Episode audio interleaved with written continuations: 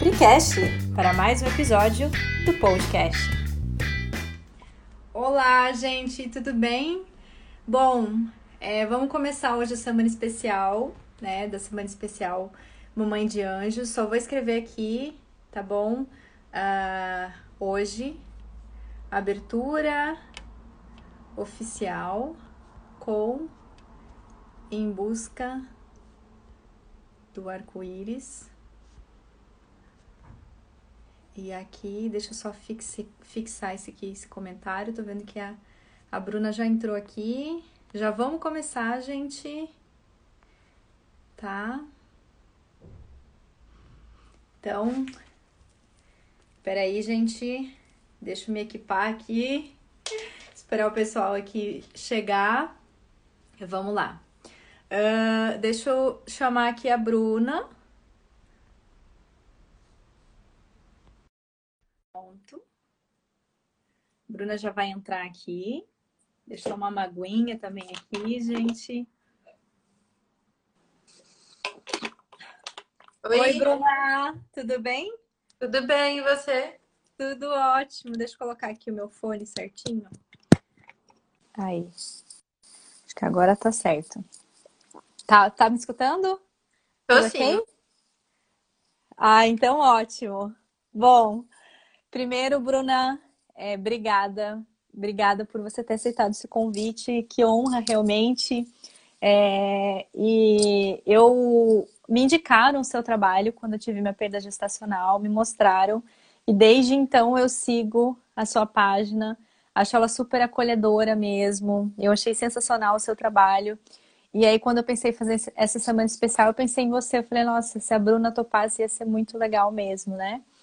E aí, é, começamos hoje, para quem está chegando agora, gente. É, essa semana vai rolar uma semana de lives especiais dedicada às mamães de anjos, né? Não só mamães de anjos, mas também papais de anjos, é, também aos, aos, aos todos esses anjinhos e também aos bebês que estão vindo aí, né? Os bebês arco-íris. Então, gente, é, trouxe aqui a Bruna para falar um pouquinho sobre o projeto, falar um pouquinho sobre a história dela. Uh, e Bruna, vamos lá, eu vou deixar você aqui se apresentar, falar um pouco sobre você, falar sobre a sua história também. É, pode se apresentar, por favor, Bruna. Tá legal. Boa tarde, pessoal. É, primeiramente, a honra é minha. Fiquei muito honrada dessa semana que é tão especial né, para você, para mim, para todas as mamães que passaram por perda gestacional. Estou realmente muito honrada e estou aqui com muito carinho. Espero poder contribuir ah. um pouquinho com cada uma de vocês. Bom, eu vou me apresentar. Meu nome é Bruna, né? muitas já uhum. me conhecem. Eu tenho o Instagram em busca do arco-íris, que é voltado para o acolhimento de mães e pais de anjos, que são aqueles pais que passaram por perda gestacional ou neonatal. Uhum. É, tudo surgiu após a minha perda. Eu sou mãe de dois anjinhos, né? Os gêmeos, uhum. Laura e Gustavo, e da arco-íris Maria Alice. Uhum. Eu vou contar para vocês um pouquinho como tudo aconteceu é, e como surgiu esse trabalho. Uhum. Em 2017, eu tive os gêmeos prematuros, né? Prematuros extremos, com 23 semanas apenas. Eles nasceram vivos, foram para UTI mas não resistiram. Era uma prematuridade muito extrema, eles ainda não estavam prontos e eles acabaram falecendo algumas horas após o nascimento. Uhum. E a minha história, é... eu, quando eu contava ela, assim, principalmente na época, hoje eu identifico com a maioria das histórias que chegam até o Em Busca do Arco-Íris, que é assim, uhum. estava tudo bem, de repente aconteceu tal coisa. Uhum. Né? Foi assim, estava tudo bem, de repente com 23 semanas, sem sintoma, nada eu dilatei. Quando tive um fiozinho de sangramento, eu já estava com 7 centímetros. Uhum. Uh, fui para o hospital, fui para a maternidade, o plantonista já queria me subir para o parto, minha médica chegou, falou, não, vamos esperar, me encheu de medicação, me colocou lá quase de cabeça para baixo. Se a gente conseguir inibir o trabalho de parto, amanhã eu faço uma cerclagem de emergência, não é apropriado, mas vamos tentar. Porém, uhum. algumas horas depois eu comecei a ter uma hemorragia muito forte, tive um descolamento de placenta, e a gente correu para cesárea. porque eu também entrei em risco de vida. Eu tava com uma hemorragia muito grande, pressão descontrolada, é, por causa dos medicamentos, batimentos, e eles acabaram nascendo. Uhum. Uma semana após o nascimento deles, eu voltei a ser internada, tive uma complicação muito grave, tive uma sepse, tive que reabrir minha cesárea, usar dreno, usar muita medicação. E, e após isso, óbvio que eu vivi um luto extremo, né? todas vocês conhecem uhum. a dor, o desespero desse momento. E eu comecei uma busca incansável por respostas. Uhum. Eu queria saber o que havia acontecido. Eu queria um diagnóstico, eu queria saber o que tratar. Para eu, eu ter uma próxima gestação segura. Uhum. E nisso, gente, realmente foi incansável. Foram 10 médicos, só, de, só obstetra, fora hematologista, fora todas as outras especialidades. E eu percebi que duas coisas principais. Uma é que eu fui negligenciada é, essa história de estava tudo bem, mas de repente aconteceu, não é verdade. A gente uhum. pensa que está tudo bem, porque naquele momento a gente não tinha informação do que mais poderia não estar bem, porque eram coisas que não estavam sendo monitoradas. Uhum. No caso, por exemplo, não estava sendo monitorada a medida do colo do útero, e muitas ainda hoje, com certeza, não sabem da necessidade disso não estava sendo monitorada uma infecção vaginal grave, assintomática, que ficou sem tratamento e causou dilatação. Então, a primeira coisa que eu percebi foi isso, foi essa questão clínica. É, 90% acho que das mulheres falam, estava tudo bem, de repente aconteceu. E eu percebi isso, não é de repente. Uhum. É, exatamente isso, eram coisas que não estavam sendo controladas, por isso parecem repentinas. Uhum. E a segunda coisa era o quanto a sociedade é ausente, é indiferente à dor da mãe que perde seus filhos. Porque a vida de todo mundo continua, né? E o nosso tempo não é o mesmo, a gente não está preparada para seguir na mesma velocidade que o resto do mundo. Então, quando a gente perde, é... as pessoas próximas, claro, ficam tristes. Minha família sofreu muito comigo, meu marido, minha mãe, minha irmã. Mas a dor maior é a nossa. É. Uhum. Quando a gente tem que voltar ao trabalho, encontrar os amigos, encontrar parentes, muitas vezes ninguém nem toca nesse assunto. Muitas vezes você tem que estar ali forte, bem, sorrindo. E essa não é a realidade da mãe que perde um filho. E eu comecei a sentir assim, eu preciso falar sobre os meus filhos. Onde? Né? Onde eu posso fazer isso? E aí veio a ideia de, de criar eu criei um grupo paralelo no WhatsApp, porque já existiam alguns que eu participava, então eu criei um. Veio a ideia do uhum. Instagram. E esse Instagram se tornou assim um cantinho de acolhimento.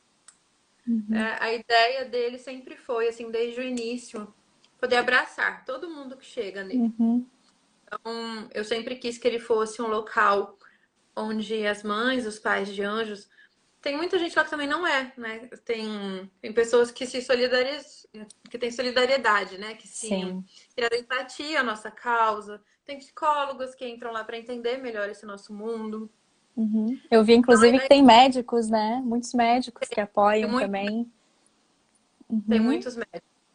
É... Tem muita gente que entra lá para entender o nosso mundo, né? Porque algumas pessoas, né? Isso é ótimo, começaram a se interessar como cuidar uhum. da perda gestacional.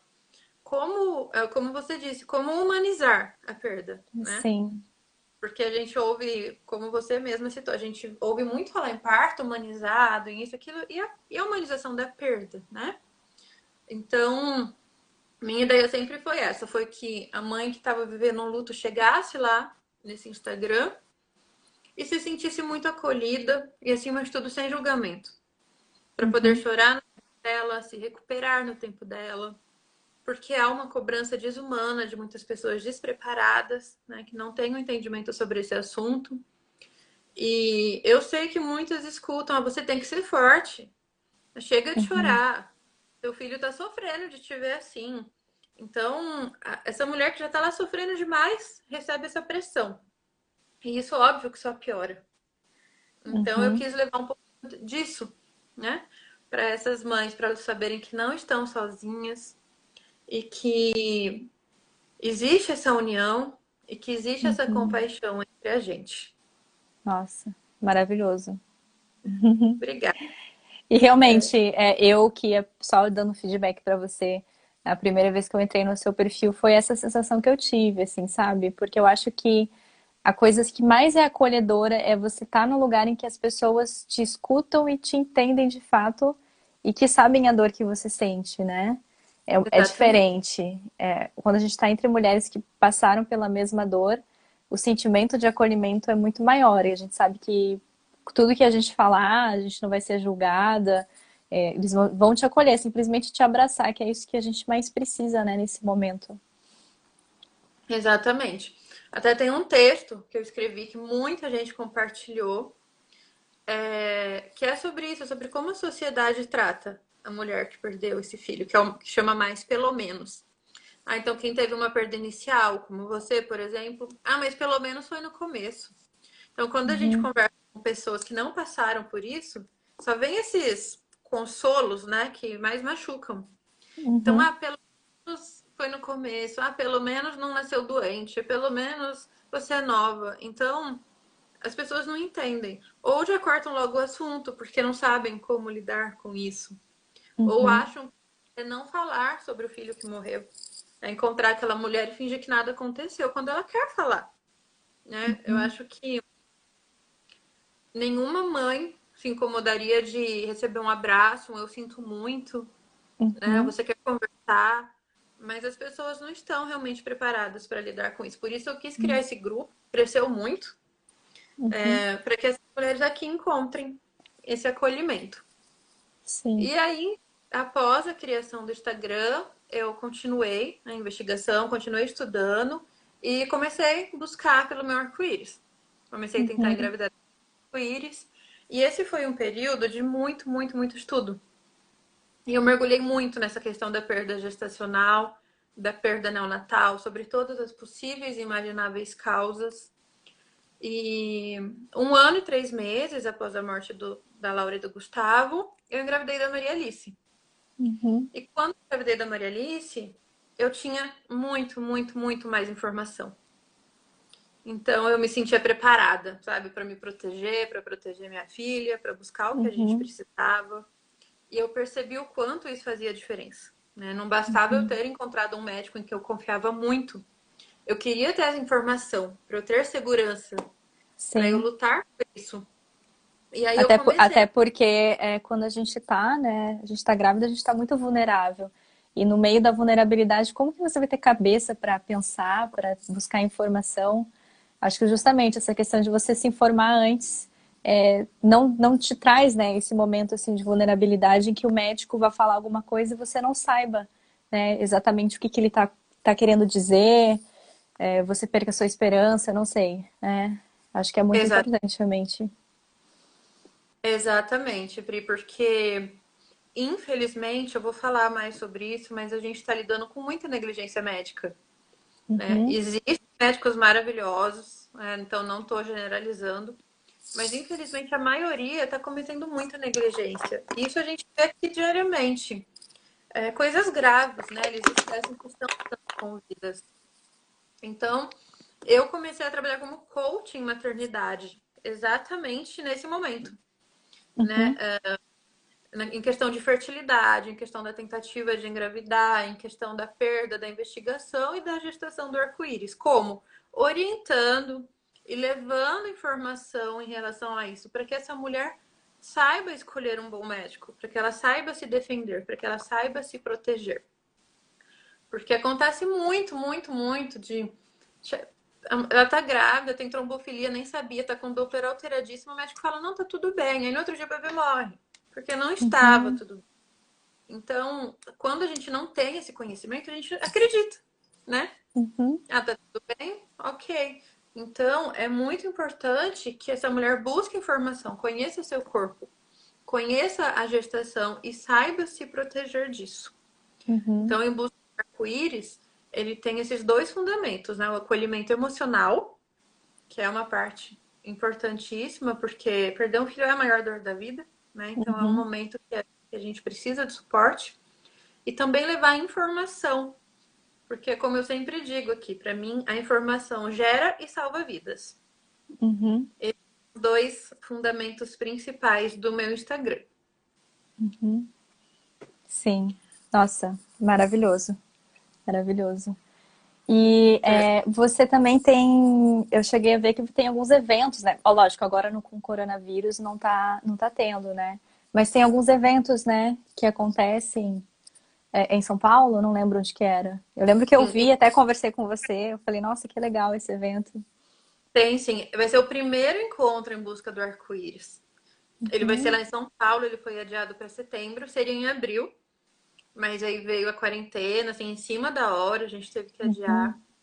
E é um evento que vai ter a presença do Dr. Rodrigo Rosa, que eu acho que muita gente conhece. Pra Conheço mim, é o Silva também. Uhum. Ele é incrível é, mesmo. Questão de competência e da humanização uhum. né, desse processo. Falando justamente sobre isso, sobre a importância de uma investigação, sobre a segurança na gestação do bebê arco-íris, Vou ter a presença também de alguns psicólogos, psicanalistas lá do Albert Einstein, da Taeme, que é uma querida também super uhum. apoiadora da causa.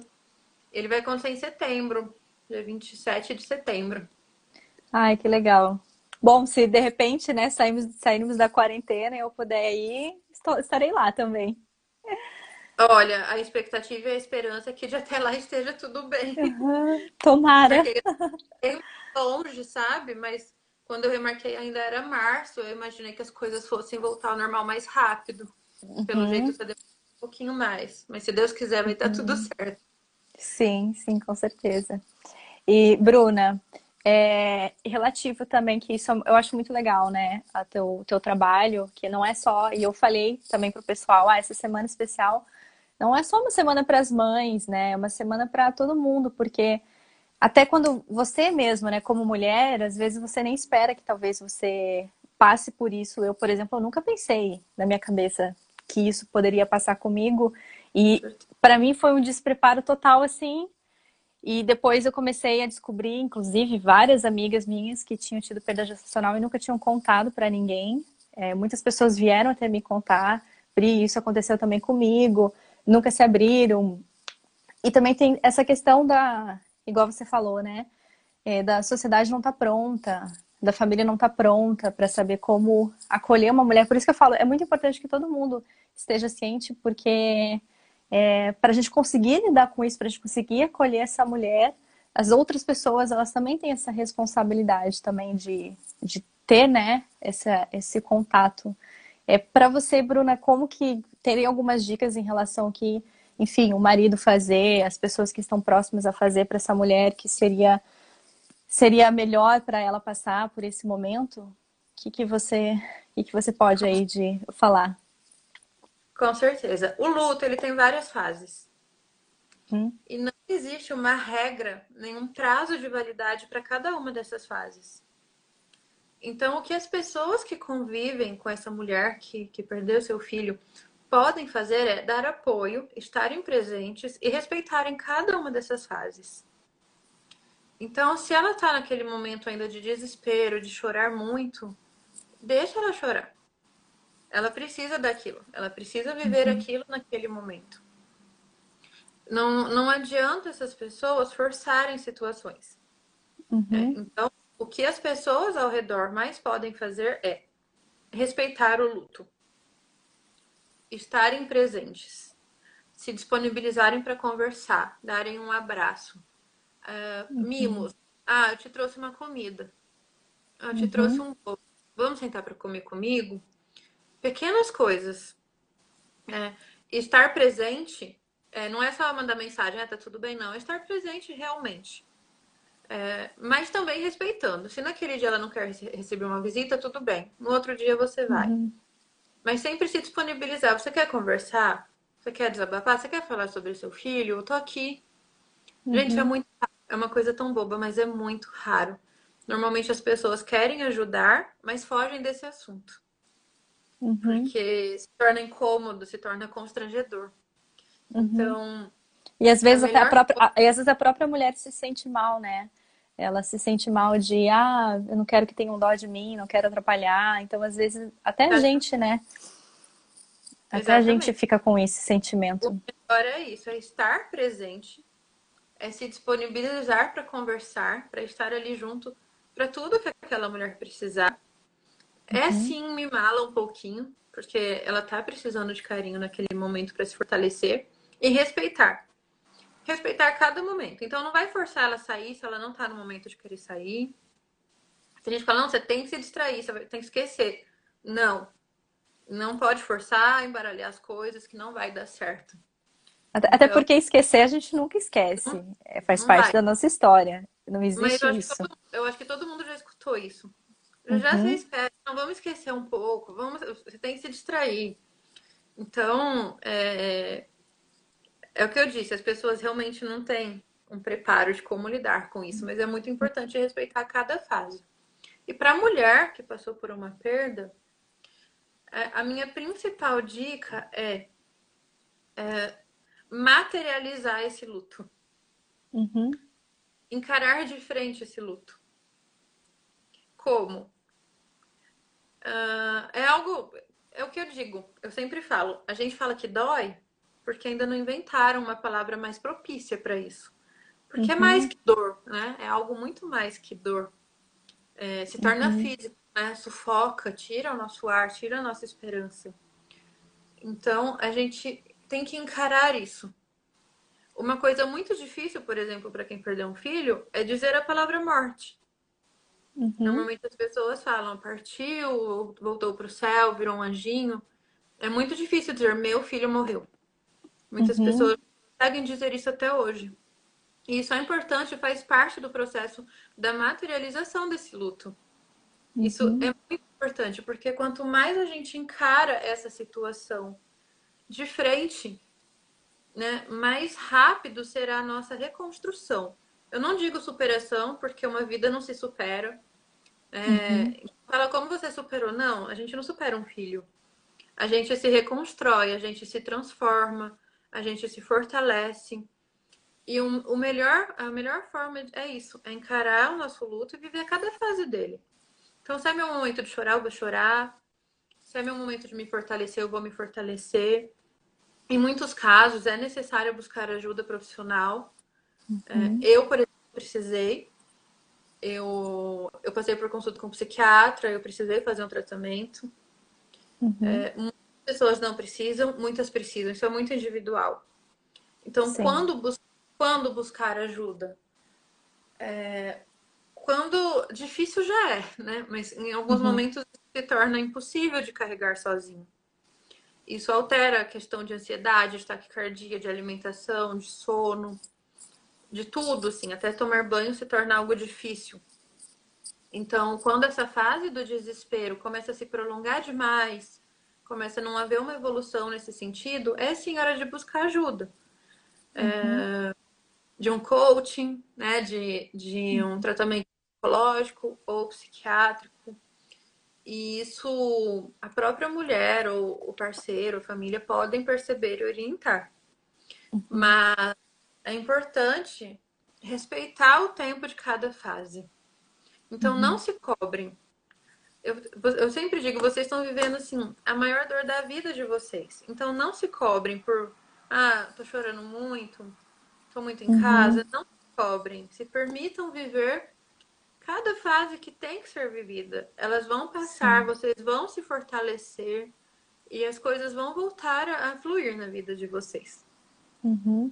Até porque, é, pela, é, pela experiência que eu tenho em relação a isso, quando a gente. É, né, a gente acaba é, não deixando né, isso sair, a gente pode esconder por um tempo, fingindo que está tudo bem, mas em algum momento lá na frente, de alguma forma, estoura, né? E às é vezes é isso vem, é, vem pior, e às vezes nem, a pessoa nem consegue mais relacionar. E realmente, vem, se, se é uma ferida, se tá dentro de você realmente, e você não conseguiu passar por isso, você não passou por essa fase, esse respeito do luto, em algum momento isso vem, né? Essa tristeza vem, vem alguma forma, de alguma forma vem. E vem de forma muito pior. Uhum. Porque se você tivesse vivido no, naquele momento, talvez nessa fase você já estaria com paz no seu coração, com uma certa leveza, com uma certa tranquilidade, apesar da dor. É, mas uhum. quando isso é guardado, quando isso é sufocado, evitado, isso estoura de forma muito pior. Por uhum. isso que eu uhum. sempre oriento a, a, se entregar e a viver realmente. Tem muita gente que fala, Bruna, já faz dois anos e hoje eu acordei, eu só quero chorar, o que, que eu faço? Chora. Uhum. É aquele momento, ele tem que ser vivido.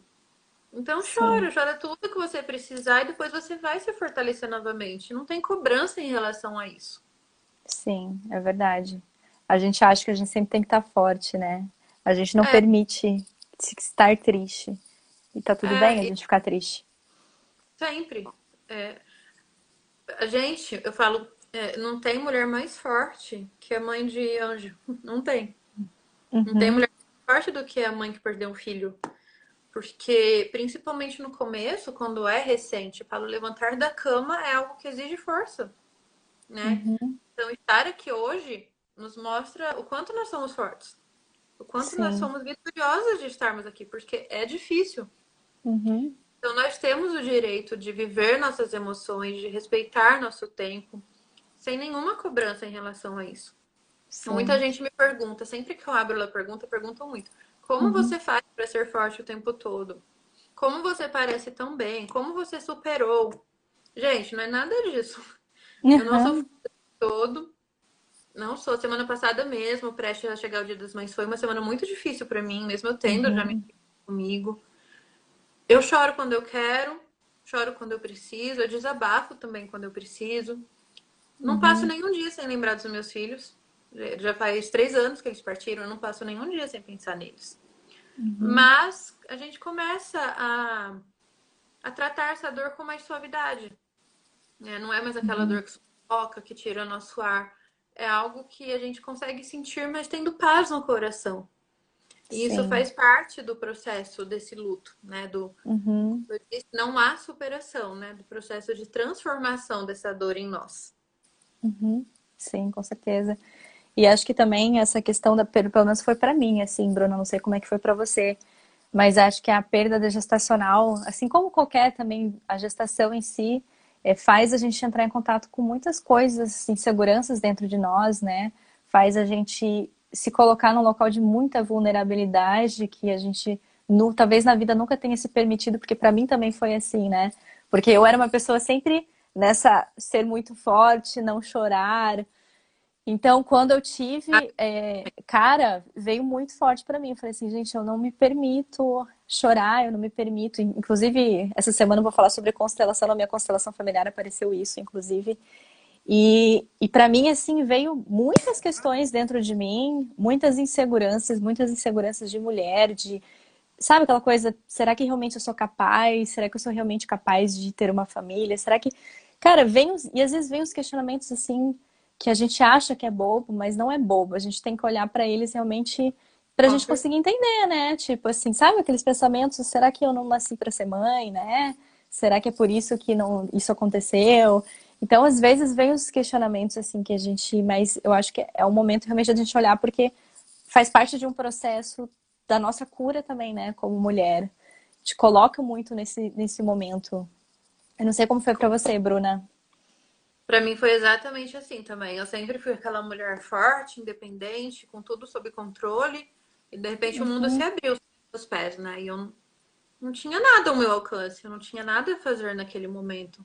Né? Eu já tinha uhum. perdido meus filhos, eu não tinha o que fazer.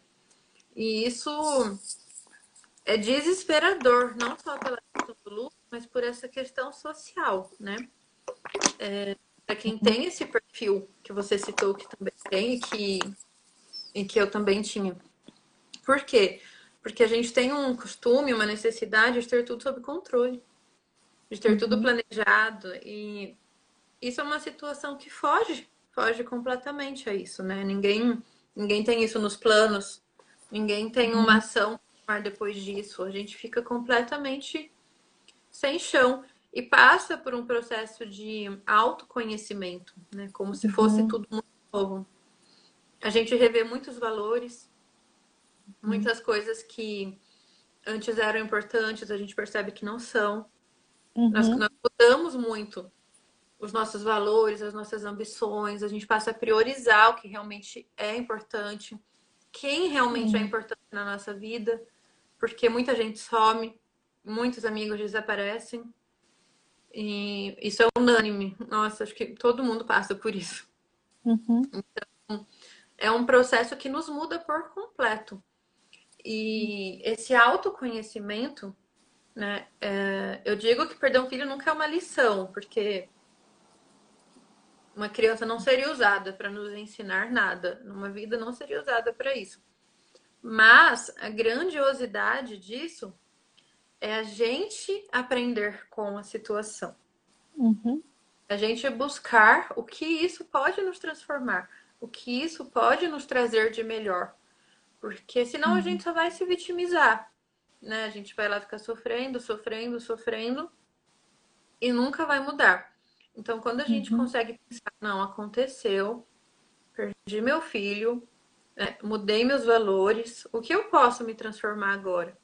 Uhum. O que uhum. isso pode, pode me trazer? Como eu posso me tornar uma pessoa melhor agora com isso? Uhum. E esse é o grande processo, assim, é o gancho é, quando essa mulher sai da vitimização e vai para a transformação. É um marco uhum. no caminho. E quem não consegue passar por esse marco, não consegue seguir. Então, uhum. Então, ela não consegue vencer o luto, talvez a depressão ou o medo. É, é, é, muito importante esse momento. E muitas vezes, nesse momento, as pessoas precisam de ajuda, precisam de um aconselhamento, precisam de uma conversa, porque uhum. é muito uhum. confuso, né? Quando a gente está passando por ele realmente. Sim, sim, total. E uma coisa também que, bom, você tem esse grupo, né, em busca do arco-íris, por isso que eu quis até trazer e abrir até com, com, com você, porque das coisas também, né, é, eu acho que todas as mulheres, isso que a gente fala assim, ah, existe um momento para buscar uma ajuda, eu acho que para todo mundo, né, a gente nem, nem, nem não tenha passado por isso, todo mundo precisa de uma ajuda externa para a gente poder, enfim, desabafar, algum profissional, para mim foi muito necessário, assim, eu realmente é, buscar essa, tipo, eu fui realmente me aprofundando, fui me mergulhando, tanto é que eu resolvi fazer essa semana especial justamente para compartilhar tudo que eu vivi dentro desse processo. Então, pessoas que me ajudaram muito, terapias que me ajudaram muito, porque a gente também é, não, não tentar também fazer tudo sozinha, né? Que às vezes acha que ah, eu, eu vou sair dessa sozinha. Então, pede ajuda mesmo, busca a terapia que mais você se identifica, se você não gosta muito. Enfim, eu sei que às vezes precisa realmente ir no tratamento médico mesmo, mas buscar alguém que você confie para você poder falar, para você desabafar, para você poder chorar, para você poder entender, para essa pessoa te ajudar, você se compreender e você poder se preparar, né? Eu acho que a gente consegue é, não deixar um caminho assim não tão sofrido, assim, vai ser um caminho óbvio que dói, mas que a gente consegue pegar alguns uns atalhos, né, para a gente conseguir chegar nessa compreensão que às vezes demora, né, para a gente entender. Com certeza, essa ajuda profissional é muito importante, muito, ela é muito valiosa, porque uhum. sendo uma pessoa preparada, ela vai te trazer essa sensação de acolhimento, de não julgamento, e te ajudar a desembaralhar aquelas ideias que estão tão confusas ali naquele momento. E a, ajuda tem muito a ver, né, com identificação, com o momento, com cada caso. Uhum. Existem vários tipos, é como você disse, né? Cada um pode buscar assim aquela que uhum. que, que fique, né? O seu trabalho, por exemplo, é muito maravilhoso. Eu tenho certeza uhum. que ajuda demais. E isso tudo é muito importante é, para a mulher se preparar para a busca do arco-íris também. Uhum. Porque Sim, gente... que é até outro tópico que eu anotei aqui para falar, é. para a gente falar. Sim. É muito importante, porque eu acho que é praticamente geral, né? A mãe que perde um filho, ela quer ter o seu bebê arco-íris, porque ela quer preencher aquele vazio que ficou. É clichê uhum. dizer, todas sabem, jamais é substituição mas fica um vazio uhum. muito grande. Ela quer ter um bebê, né? Para preencher seus gastos, seu dia, para realizar esse sonho. E isso exige também um preparo. Então, essa mulher precisa se reequilibrar um pouquinho emocionalmente. Não digo totalmente, porque muitas só se reequilibram por completo quando vem o arco-íris. Uhum. Então, eu sempre falo que não é nem questão de esperar o momento perfeito, porque ele não chega. Uhum. Mas, para buscar o bebê arco-íris, eu tenho duas dicas principais, tá? Uma é a parte clínica. Uhum. É para que vocês tenham feito uma investigação da causa da perda daquele bebê. Para saber o que tratar e como tratar. Isso, gente, traz uma segurança sem fim. Uhum. Porque é muito difícil engravidar novamente sem um diagnóstico. E tem muitas mulheres que falam: Ó, oh, já investiguei tudo e tá tudo bem. Mas quando a gente vai ver aquele tudo, não é 50%, tem mais coisas uhum. a serem investigadas. Então, a primeira questão para mim é essa, a segurança clínica. Para que uhum. esse bebê arco-íris tenha uma gestação saudável e segura. E que vocês também encontrem um médico que te traga confiança. Isso é essencial. Uhum. Porque o medo é muito grande, né? Sim. É um medo, o medo que a gente tem é incontrolável. E essa uhum. é, inclusive, a segunda dica. É, eu, talvez essa seja a pergunta que eu mais recebo. Como, uhum. como encarar o medo? Como me livrar do medo? O que fazer para engravidar do meu bebê arco-íris se o medo não deixa? Gente, eu acho que lutar contra esse medo é um esforço em vão. Uhum. Porque esse medo não vai sair do nosso coração. Uhum. Concorda? Não vai Sim. sumir. A gente vai deixar de ter medo. Até porque por causa do medo a gente faz a gente agir, né, para que isso não aconteça, é, de aconteça de outra forma, né? Faz com que a gente tenha precauções que talvez não tenha tido na primeira vez. Então ele é positivo olhando para isso, né? Exatamente. Ele cria um alerta, né? Ele, ele uhum. não deixa ter sensação de alerta constante. Então, é, quem está esperando o medo passar para buscar seu arco-íris, ele não vai passar. Então não adianta esperar. Uhum. Que eu sempre digo é que a gente tem que saber lidar com ele, assim como a gente tem que saber lidar com a ansiedade. Uhum. Então, ah, meu medo não passa, vai com medo, leva ele junto. Uhum. É, a gente pode conviver com ele, encarar ele, mas uhum. passar ele não vai. Então, o que, que a gente vai mostrar? Ó, medo, eu tô te vendo, tô olhando seus olhos, tô vendo que você tá aí eu vou com você. É isso que vai uhum. acontecer. Ele não vai misteriosamente sumir e desaparecer, tá? Mesmo que a gente tenha uhum. muita fé, ele não vai desaparecer. Uhum. Mas, em paralelo a isso, eu repito, é muito importante ter uma segurança clínica. Né? E uma uhum. coisa está da outra, como você disse. O medo faz com que a gente tenha um cuidado maior, com que a gente esteja uhum. sempre cuidando daquela gravidez para que nada ruim aconteça. Uhum. Com certeza. É, essa semana, inclusive, eu, eu vou trazer alguns médicos, é, nutricionistas também, é, que falam muito sobre isso, né? Tem a parte clínica, tem a parte também da gente preparar o nosso físico, é, muitas questões assim que eu mesma, quando fui no médico, percebi que existia uma desinformação, né? Então eu tive que buscar por outros especialistas, né, para eu conseguir me sentir segura, etc., que também são, são realmente muito importantes. E tinha mais uma coisa também. Ah, é, eu ia compartilhar isso com você também. Eu eu resolvi dar uma esperada, assim, quando eu tava falando com meu marido, ele falou assim, ah, vamos, vamos tentar novamente. Eu falei, ah, não, vou, eu quero dar uma, quero dar um tempo um pouco para mim, para eu sentir, assim, para eu, para eu conseguir me aprofundar realmente dentro de mim e eu me sentir pronta. Acho que também é uma coisa também muito pessoal. Acho que tem gente que engravida já na sequência, tem gente que deixa um tempo mais longo. É, tem gente que começa a passar por um tipo de dificuldades também. Acho que tudo é uma coisa também de você sentir, né? O que, que você. Se, se agora tô no momento, não tô no momento, respeitar essa, essa questão dentro de si. Até para não ser uma cobrança nova, né? Tipo, ah, agora eu vou ter que ter, né? Não. Porque às vezes, às vezes a gente fica com essa sensação, né? Não sei se você também fica. Poxa, toda vez que tinha alguma coisa, a pessoa falava assim: ah, eu tô torcendo aqui para você, vai vir logo, vai vir logo. E aí não era muito legal, porque eu me sentia até pressionada, tipo, ei. Exatamente.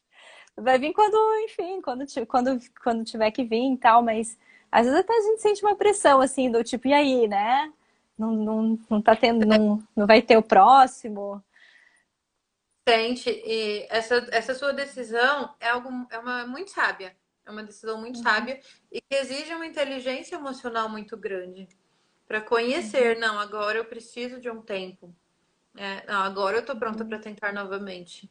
Isso exige um autoconhecimento, uma autoanálise, uma reflexão. Porque muitas mulheres, é, logo após a perda, começam lá uma tentativa incondicional e desesperada.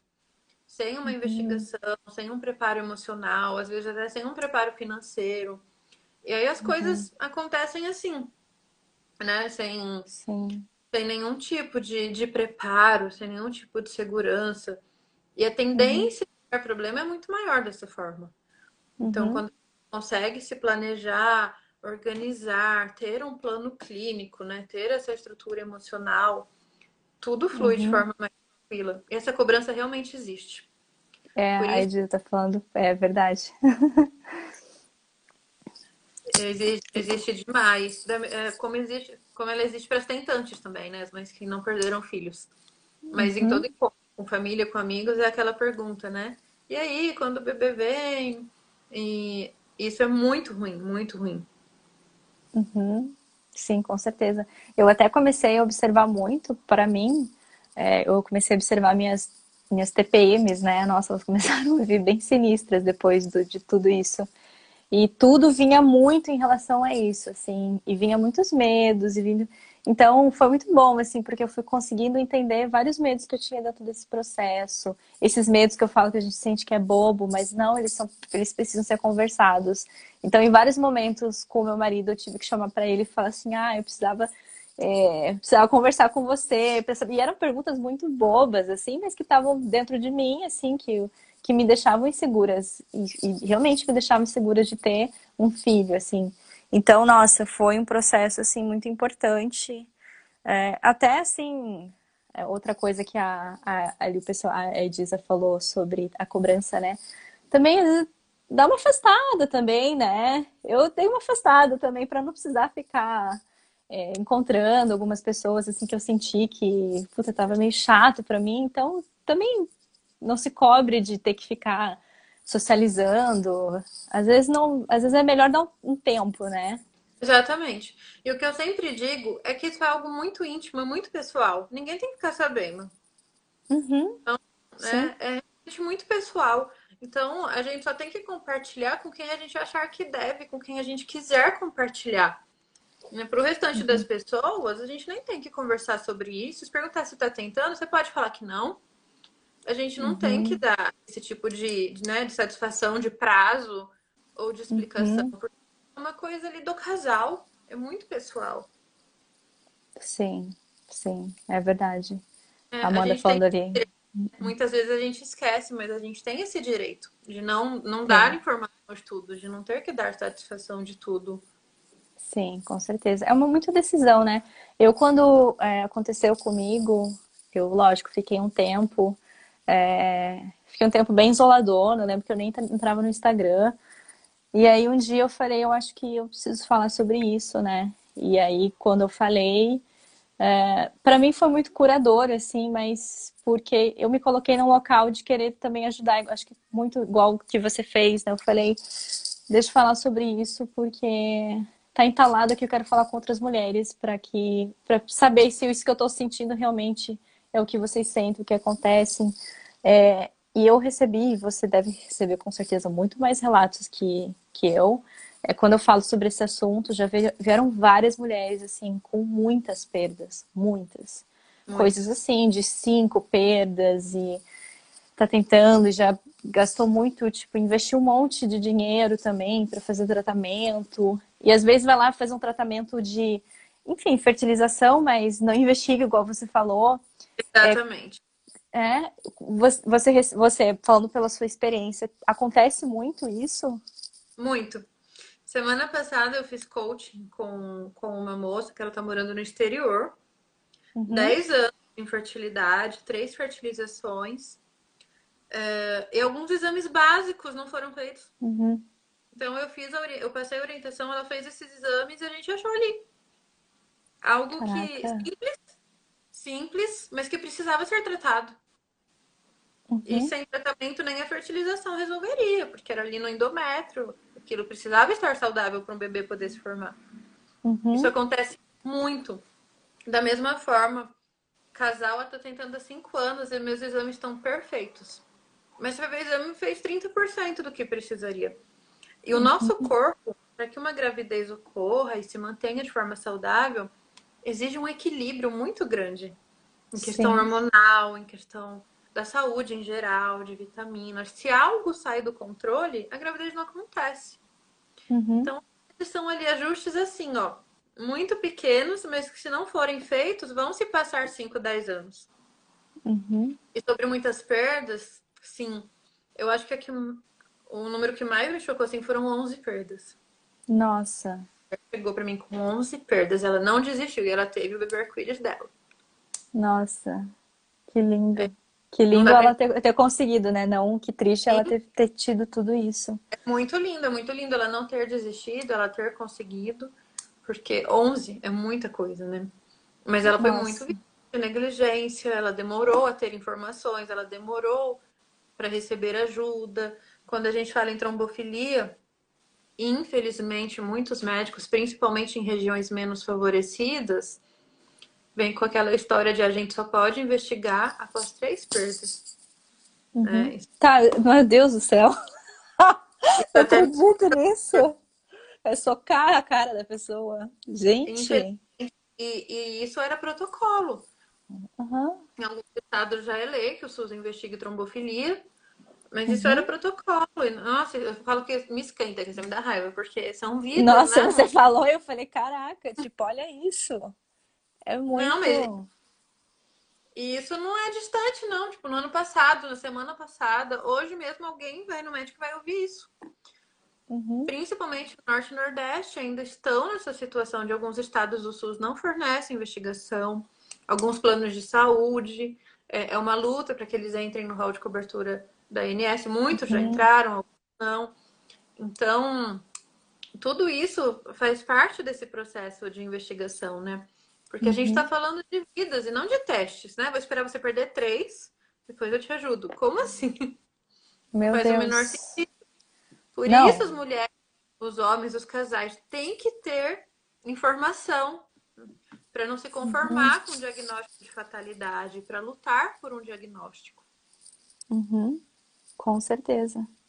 Senão, é... nossa, eu, às vezes eu penso sobre isso, né? Quantas mulheres acham que enfim, né? Às vezes as pessoas falam, ah, porque ah, isso aconteceu pra, comigo que tinha que ser, Deus quis assim, ou coisas assim.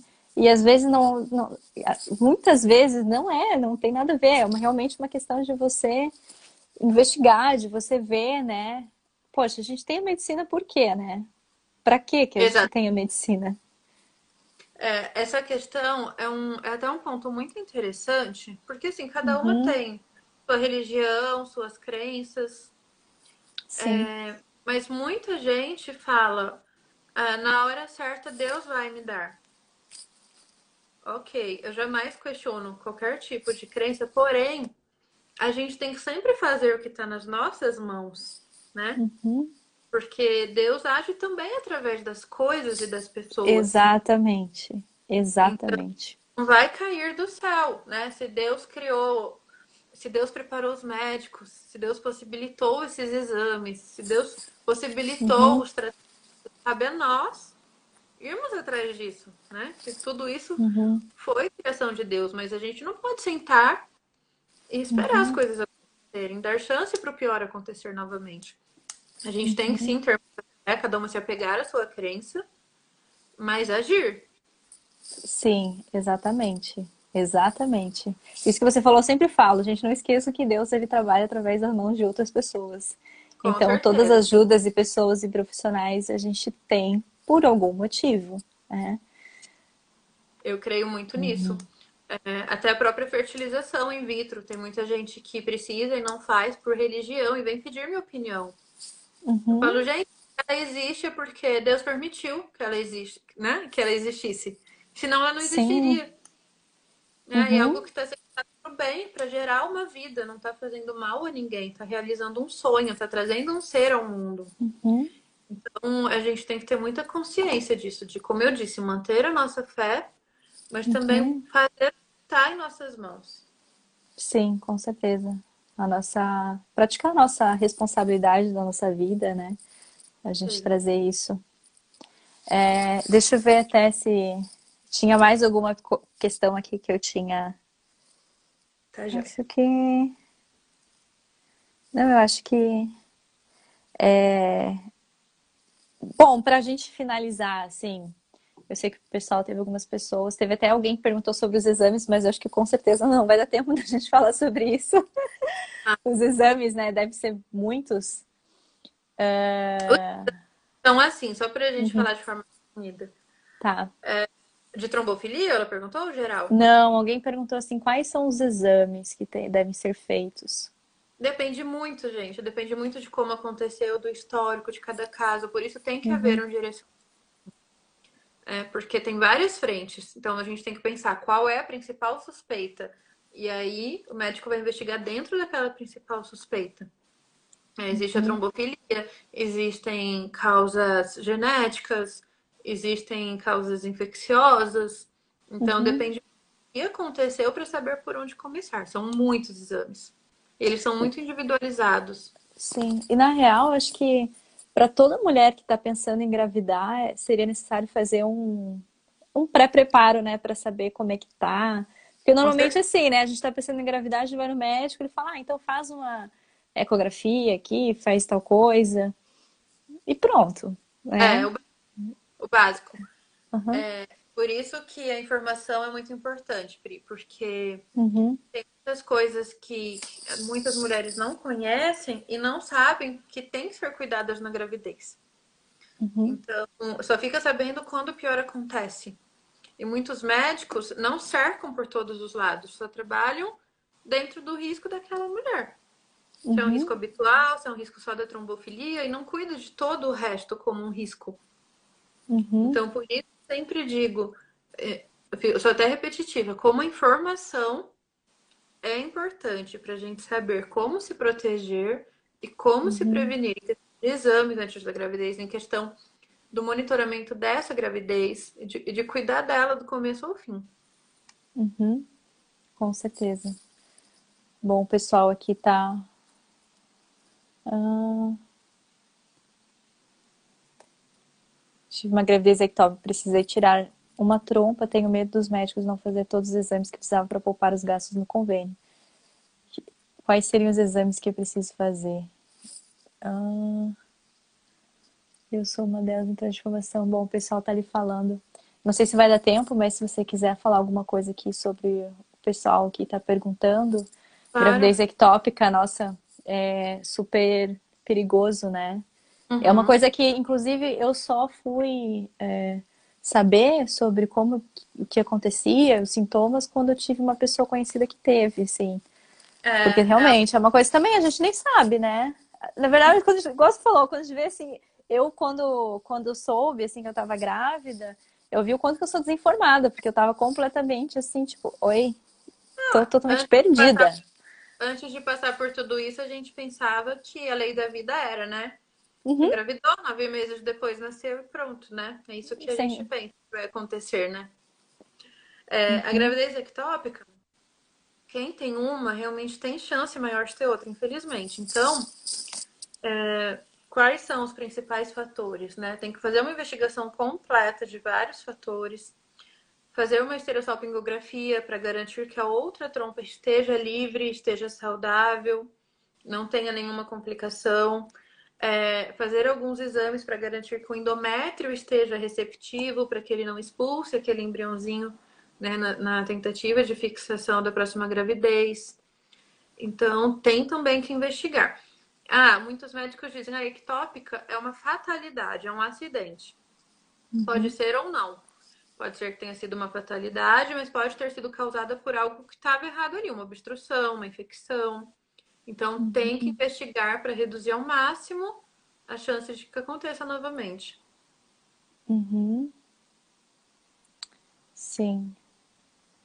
Uh, exames para a grávida química. É... Grávida... Pode falar. Uhum. A gravidez química é quando houve a fecundação e quando o embrião foi lá no endométrio tentar se implantar, não, não conseguiu. É, o meu segundo foi assim, Bruna. Ela uhum. houve, né? Formou seu embriãozinho, o zigoto, mas ele não conseguiu se fixar. Por quê? Aí a gente tem que investigar. O que não permitiu essa fixação? Se era algum problema ali no endométrio, se o endométrio estava muito fino, se tinha uhum. ali alguma infecção, ou se, se existia uma trombofilia, porque a trombofilia atrapalha a vascularização desse endométrio, pode não aceitar o bebê.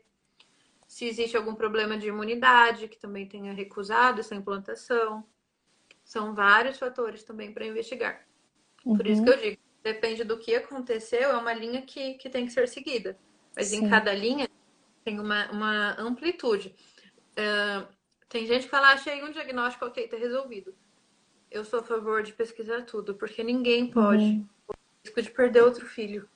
É, é uhum. é muito doloroso para a gente engravidar novamente com esse risco tão grande. Uhum.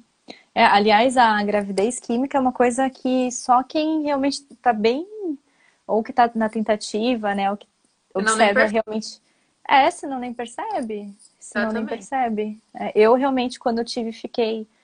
Eu fiquei, foram sete dias de atraso menstrual, e aí eu fui, fui lá, fiz o beta tal, eu vi que tava bem baixinho, que aí quando eu fui saber, tanto é que eu lembro que uma das coisas que foi muito ruim, assim, porque daí, enfim, sofri um monte, comecei a chorar, comecei tal, aí meu marido, ah, vamos levar você pro hospital. Eu falei, gente, pior lugar para mim nesse momento é lá, porque eles vão falar para mim que, que isso não é uma gravidez, que isso. Então, eu falei, cara, eu não tô, porque a, a gravidez química mesmo, eles vão falar, ei, tipo, não é nada, né? Desvalorizam ainda mais que o aborto, né?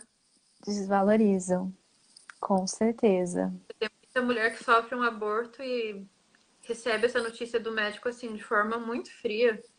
Algumas recebem a notícia uhum. no ultrassom, né? Ah, sinto muito, o bebê morreu. Ó, não tem batimento. Uhum. De forma muito.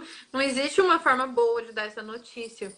Mas muitos, muitos dão de forma muito fria. Né? E muitos escutam assim, olha, isso acontece, viu? Tenta de novo que você é nova. Muitas, Nossa. muitas, tipo, isso acontece. Como se fosse uhum. algo natural, né? Tipo, ah, perdeu, perdeu, vida que segue. Né? Sem, sem entender o impacto daquilo na vida daquela mulher. Sim, é verdade. Acho que se não que se, nesse caso eu falo menos é mais, né? Falar menos o suficiente, Sim. não precisa falar mais que o a mais às vezes não realmente. Mas também, né? Sempre fala, também a gente não culpa. É, a gente não culpa ninguém, né? É, eu acho que dentro da medicina, inclusive, tinha que ter uma questão realmente de como tratar essa questão melhor do luto, né? Como comunicar melhor. Acho que isso às vezes. É um avanço que, assim, tá andando a passos de formiguinhas, tá? Uhum. Por exemplo, em alguns hospitais do Brasil, a gente já tem uma ala separada para mulheres que passaram por perda gestacional. Uhum. Porque muitas eram colocadas no corredor da maternidade. Eu, por Eu exemplo, fui também. Eu... Nossa, então, péssimo. no meio da madrugada, veio a notícia que a Laura tinha morrido. E tinha um bebezinho recém-nascido chorando muito no quarto do lado. Gente, como chorar meu luto ouvindo uhum. aquele bebê chorar, sabendo que minha filha morreu. Então, é desumano Sim. isso. É muito desumano. Sim. Eu acordei e... na anestesia, eu acordei da anestesia, foi, foi eu, eu fiz a curetagem, né? Daí eu acordei na anestesia e acordei do lado da menina que tinha acabado de ter o um neném, assim. E foi muito ruim, assim. Foi muito doloroso isso. Eu, eu lá na recuperação tava ao lado de uma moça que tinha acabado de passar pelo parto. Ela tava toda feliz, toda plena, ansiosa para ir pro quarto, encontrar o bebê. Eu sabendo que os meus estavam na UTI, correndo muito risco. Então, uhum essa separação. É, e muitos, muitas, muitas pessoas que ficam em acomodações coletivas, como no SUS principalmente, chegavam a ficar no mesmo quarto que os bebês recém-nascidos. Uhum. Então, lá recebendo visita, mãe amamentando, recebendo parente, enfeite de porta. Isso é uma tortura, isso é muito desumano. Então, Sim. em alguns estados já existem decretos que obrigam a separação. Isso é Legal. é um passos, né, do que a gente precisa para a humanização da nossa perda. Tem Sim. muito ainda a ser feito, muito. Muito. Vamos nos despedir, pelo menos, né, Bruna? Vamos. O Instagram tem isso, né? Ele dá aquela cortada. Eu falei, meu Deus do céu. Bom, Bruna, é, primeiro eu quero te agradecer demais. Eu acho que para muitas mulheres aí foi muito acolhedor, foi muito bom, né? Essa troca também.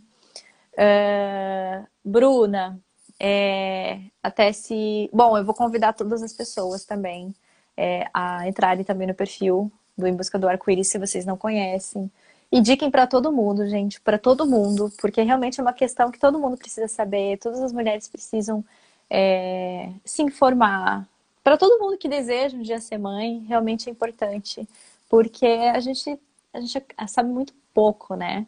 Então, você falando, eu percebi, eu falei assim, já acho que realmente a gente sabe muito pouco sobre isso, né? Uhum. Não, eu que agradeço. Falo de novo, para mim é uma honra estar aqui abrindo essa semana que é tão especial para você, Uhum. gente.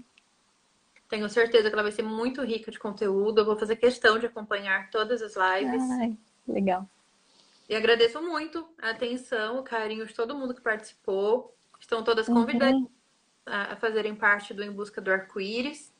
Uhum. E 27 o evento, né? E vai ter o. Bom, né? Se tudo correr certo aí. vai ter o primeiro evento. Lá no Instagram eu tô sempre falando sobre ele, sempre colocando o link para inscrição. Vai ser Uhum. muito precioso, muito valioso também, com muita informação e muito apoio e acolhimento a quem está passando por esse momento. Ai, que maravilhoso, Bruna. Maravilhoso. Bom, para quem perguntou, a live vai ficar salva. É, também é, vai ficar disponível, eu vou subir no, no podcast. Então, para o pessoal que quer depois escutar, pode escutar, vai ficar lá disponível. De toda semana, inclusive, eu vou gravar e vou subir no podcast todos os episódios. Tá bom? Obrigada, Bruna. Obrigada a você. Tchau, gente. Tchau. Tchau. Tchau, tchau. Gostou desse episódio? Então não esquece de deixar um comentário aqui o seu feedback que eu vou gostar muito.